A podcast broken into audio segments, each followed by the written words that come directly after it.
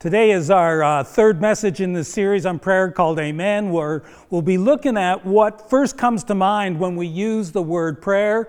You know, what comes to us uh, uh, most instinctively about prayer, and that's like asking God for stuff. When we think about prayer, we think about asking God for our needs, even our wants. To do that, I, I, want to tell you a story about where I had an amazing experience of learning how much God delights to answer prayer. That for me was a bit of a defining moment in my life when it came to prayer. We'll, we'll stretch back to when I was a, a, seminary student at Tyndale Seminary in Toronto, when I was giving my summers to uh, directing the 14 to 16 year old boys section of InterVarsity's Pioneer Camp in Ontario times have changed and we're not quite as risky uh, when we do these kinds of trips these days. But part of what makes this story awesome is because we, we didn't pay attention to details all that closely or just weren't worrying about a few things. Myself and one other leader uh, were taking about seven boys with us on a 150 kilometer canoe trip that stretched from Lake Nipissing. And if you can see it there on the map, we, we went in at Wade's Landing and, and then headed along the French River to Georgian Bay. Our goal was to get to a little town on Georgian Bay called Britt, and that's where this story gets, you know, just a, a little bit interesting. Let me tell you about Harry. Harry was 13, the other boys were 14 to 16. Harry was diagnosed ADHD, but typical of the day, he was taken off of his meds when he was sent to camp. I enjoyed Harry's passion and enthusiasm. He brought life to wherever he was. And when the staff who were working with the 13 year old boys, they were finding him a bit of a handful, so I agreed that he could go on this six day canoe trip with the older guys. He paddled hard and fully contributed and was awesome to have along. Here's where the challenge came. Camp normally did shorter trips from Lake Nipissing to Highway 69. We had good maps for that part of the trip. I wanted to lead a slightly longer trip that went right out to Georgian Bay and then down the bay a little bit to a town called Britt, which is also back in on Highway 69. I hadn't done this part of the trip ever before. I love to explore. The problem was, the only maps that were available to get us from the French River, where it empties out into Georgian Bay, down to the town of Britt, were kind of of a scale that was more like a provincial highway map, like very little detail. And as we made our way out to Georgian Bay, uh, Harry, uh, he was just gripped by the fact that when you look across the bay, you, you can't see the horizon. Harry had never experienced that before. He'd never been on such a large body of water. And, and as we paddled into the bay, Harry gets all agitated and starts to yell, I can't see the other side. Dad, where are we going? We're, we're going to die out there. We can't do this. So I calm Harry down and assure him that we're not going to cross Georgian Bay, that we're just going to head south along the shoreline to the town of Britt. The only problem was, as I uh, took out my very poorly scaled map, I, I couldn't figure out on the map which point we should be t- paddling towards to get to the inlet to Britt. And I calculated that if I picked the wrong point of these little points out there on the bay, that we would end up overnight at the wrong point and miss up, just mess up our pickup, which was scheduled for the next day. We'd be maybe short on food and we would have a few upset parents. Harry watched me as I was looking intently at the maps and then surveying the bay. Uh, he picked up the tension that, that I was experiencing right away. And then he said, So, Doug, where are we going? My answer, I'm, I'm, I'm working on that. And then Harry just loses it and starts to yell again, We're lost! We're lost! Doug is going to kill us. He, he doesn't know where we're going. We're lost. We're all going to die. Harry was a little uptight, to put it mildly. And I try to calm him down and ask him just to chill while I try to figure out what to do. And I'm honest with the guys that uh, if we pick the wrong point, we'll miss the pickup the next day and might not make it back to camp on time for all the parents to come and pick the guys up. And, and then Harry says something that I hadn't thought of yet. Kudos to Harry. His response was, Well, why don't we pray about it? Why don't we ask God to lead us to Britt? Yeah, neither myself nor the other leader had thought of that yet. But yeah, good idea, Harry. Let's do it. So we brought our canoes together and we spent a few minutes in prayer. Harry prayed passionately with great animation. Others prayed. I prayed. No sooner had we finished praying than a great wind came out of the northwest, creating these really dangerous whitecaps on Georgian Bay. There is no way that these guys could fight the waves in canoes. All we could do was go with the wind and ride the waves, hoping that the wind would not, well, hoping that it would soon die and not send us too far off track. But the wind, it didn't die down. And so the guys decide to lash uh, paddles to the canoes and lash tarps to the paddles to create sails so that we could sail with the wind and the waves. And wouldn't you know it, the wind and the waves blew us right to the point we needed to reach that day, the point that was on the inlet to Britt. It was incredible.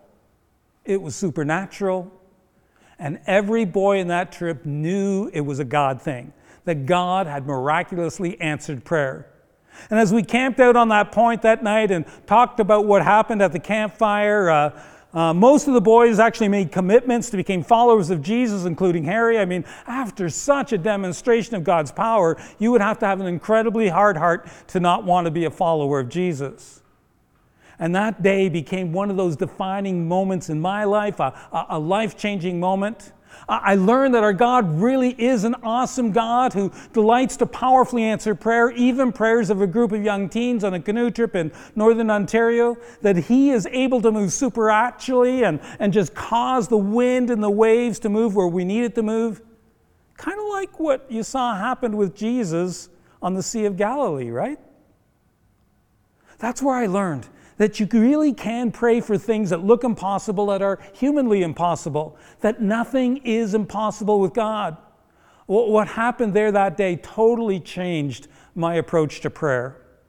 And hey, even though God did, you know, turn up supernaturally uh, when I had inadequate maps, I never took out a trip after that without making sure I had good maps. You know, there's a fine line between common sense and faith, right? Now, as we're learning to pray as a, a, church family, we're using the Lord's Prayer as our guide. And, and the Lord's Prayer begins and ends with adoration that we talked about last week. But in the middle, there's just a list of requests for the coming of God's kingdom, provision for daily bread, uh, forgiveness of sins, and deliverance from evil.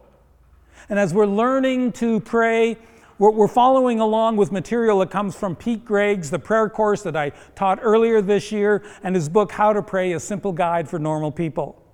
And today, as we look at petition, as we look at asking, I want to grab a definition for petition from Pete Greig, and that is petition is primarily asking God to meet our needs. And, in contrast, uh, intercession is asking God on behalf of others, uh, which we'll talk about next week. And to tie last week, this week, and next week together, let me just give you a practical tool that you might want to use for prayer that comes from the prayer course. This is just a tool, that's all it is, that some of you might find helpful. Some of us struggle with how to pray, and a tool like this might help you.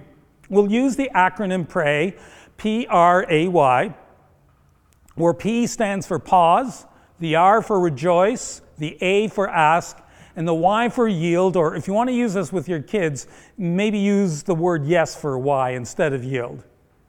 So let's start with pause. King David wrote, Be still in the presence of the Lord and wait patiently for him to act. The best way to start to pray is just to pause. Get yourself quiet before God. Get your focus onto Jesus. You, you might pray something like, or say something like, Thank you, Jesus, and just continue to ponder the goodness of God and just say, Thank you, Jesus, for whatever you're thankful for. You, you could be somewhere sitting quietly or walking quietly, but getting away from your distractions like your phone and entering into God's presence is powerful. Remember, as I said last week, prayer is first and foremost about relationship, our, our relationship with God. Prayer is more about relationship than it is about transaction, you know, getting stuff. And as much as we love to rush into requests, you, you need to start with your relationship with Jesus. So pause and, and get into the presence of Jesus and just connect with Him. The number two R is rejoice. The Apostle Paul put it this way Rejoice in the Lord always. I will say it again, rejoice. One of the ways we can do this is just to read a psalm of praise. The Psalms were the prayer book of Jesus, and it's a great thing to read a psalm before you pray. And for a lot of people, listening to worship music is a great way to lead yourself into prayer, very helpful for many. Whatever, sit back, thank God for His blessings. through the Psalms, through worship music, or, or just thinking through blessings that come to your mind. And then maintain an attitude of rejoicing in the Lord throughout your day. As Paul says, rejoice in the Lord. Always, I say it again, rejoice. Number three is A for ask. That's our focus today, so I'll get back to this in a minute. And then finally, number four is why yield. And what I mean by this is you pause and you listen for God as you pray.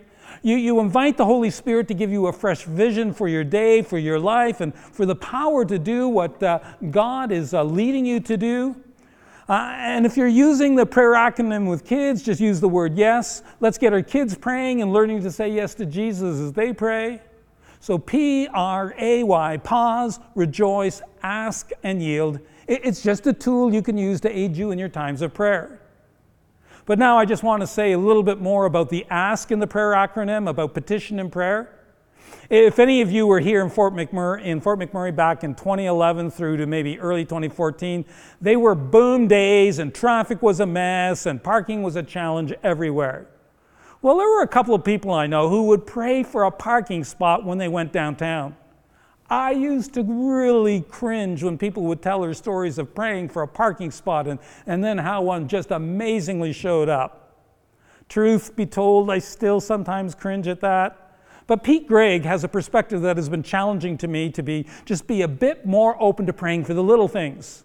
He says, when you pray about the small things in life, you get to live with greater gratitude. He says, as you pray through your day, you will begin to notice how many minor miracles are scattered throughout your day. He may have a point. I stand corrected. He then quotes an Anglican archbishop by the name of William Temple who says, When I pray, coincidences happen. When I stop praying, the coincidences stop happening. There's just something about walking through your day, keeping a conversation going with God that really changes how your day goes. Okay, let's look at something else about the idea of petition, of asking God. In the Gospel of Mark, there's a story of a blind beggar by the name of Bartimaeus who cried out for Jesus to help him. The crowds, they, they try to silence him, but that only caused Bartimaeus to shout all the more louder. He just refused to be silenced. Hearing all the commotion, Jesus asked the guy oh, a question I think is a rather surprising question. Jesus asks, What do you want me to do for you? I mean, isn't it obvious? I mean, it would be obvious to uh, every man, woman, and child there. Bartimaeus responds, Rabbi, I, I want to see. And so Jesus heals him. Here's the question that some of you might be asking Why do we need to pray? Well, why do we need to ask? I mean, doesn't Jesus already know our needs? Well, of course he does. But what we see Jesus doing with uh, Bartimaeus is what he invites us to do. He invites us to articulate our needs. It's about relationship first. And, and Jesus wants us to share our heart, our hurts, our needs personally with Him, even though He, he does already know them. With Jesus, you just don't sit back and wish. No, you, you come to Him as a son or a daughter of His and you ask. The Apostle James, the brother of Jesus, puts it this way You do not have because you do not ask. I mean, that's pretty straightforward. Hey, God knows, but He wants us to come to Him and ask. And, and then when we receive, it's such a powerful experience. It's faith building. It's like riding the wind and the waves into Britt Inlet, the exact place that we needed to be. You know, that would not have happened if we had not prayed. You have not because you ask not. Let me dive just a, a, little bit more deeply into some theological waters and, and touch on the idea of, of human free will and God's will when it comes to prayer. I mean, this is profound stuff when you really think about it. While our God is sovereign, while He's in full control of all that is, while our God knows the end from the beginning, He graciously allows us to help shape what happens in the lives of others, what happens in the history of the world. When we pray, things can change. And so often, when we don't pray, God won't act. But when we do pray, God does act. I mean, how awesome is that? What this means is that you and I are free to ask and to advance God's blessing on any given situation, you know, as we seek to align our wills with God's will, as we pray, let your will be done on earth as it is in heaven, God, let your will be done through me. We get to partner with God in what He is doing in our families, in our city, in our world. And what we got to understand is that God does not act the same way when we pray than He acts when we don't pray. Our prayer exerts an influence on God. He acts differently when we pray. Again, how awesome is that? Well, we can't control God, but, but He allows us as His children to influence as He invites us to partner with Him in what He's doing in our world. God invites us to be co laborers with Him, working with Him to determine the outcome events. This is really huge.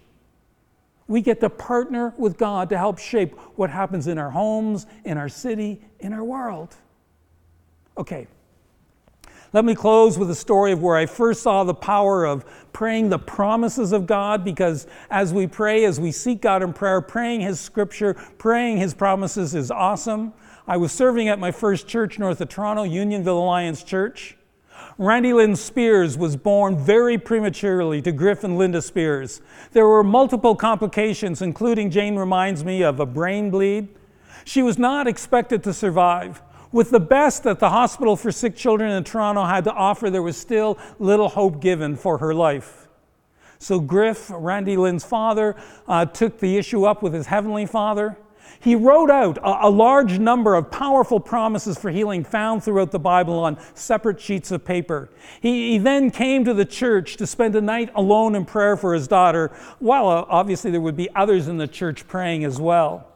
He took all these promises for healing that he'd written out on different pieces of paper and he spread them all over the stage. And, and then, prostrate over each of these promises, he prayed these scripture promises for his daughter, did this all night long. He prayed the scriptures, he prayed the promises of God.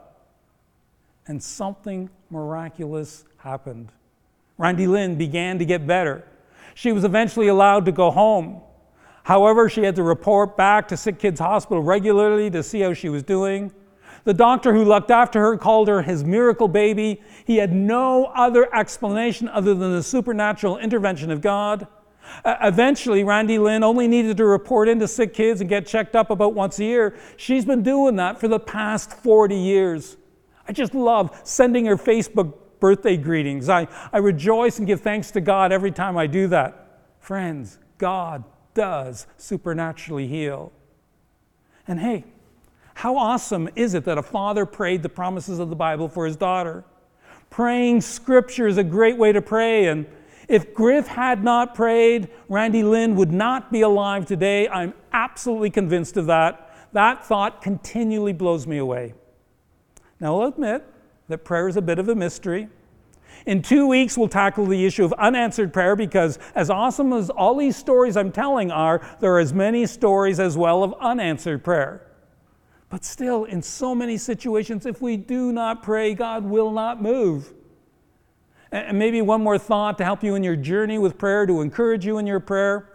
One of the things I do is I, I record my thoughts in a journal, not only my prayer requests, but the answers to prayer. And when I need a reminder of just how powerful God is and how He delights to answer prayer, I go over my journal and give thanks to God for all those answers to prayer. And you know, over time, over the decades, there are a lot of genuine answers to prayer. My journal, when I read it, is just a faith building, uh, inspiring experience for me. And don't forget the acronym PRAY Pause and get yourself into the presence of God who is crazy in love with you. Rejoice in all that He's done for you, your family, your church. Ask and keep on asking. And then yield to what you hear God saying to you, being open to follow where He leads you. Hey, my choice to yield brought me to Fort McMurray, a place that I would never have imagined serving, but a place that I have been the most jazzed to serve in. When you yield to God, He delights to fulfill the desires of your heart. Jesus said, Ask, and it will be given to you. For everyone who asks, receive. Would you join me for a time of prayer where we ask God to continue to teach us uh, how to pray? Let's bow and, and pray together. Father God, wow. Just, just, just wow. that you would let us, your followers, shape and influence the lives of people and just how stuff happens. So today, I, I make a commitment to spend more time in conversation with you, seeking you, rejoicing in you, worshiping you, laying my needs and aspirations before you as I listen for you and yield to you. Thank you that you so delight in answering prayer. Empower me to pray with faith Allow me to see you love or move in love with power. Allow me to partner with what you're doing in this world through prayer. I pray all this in Jesus' name. Amen.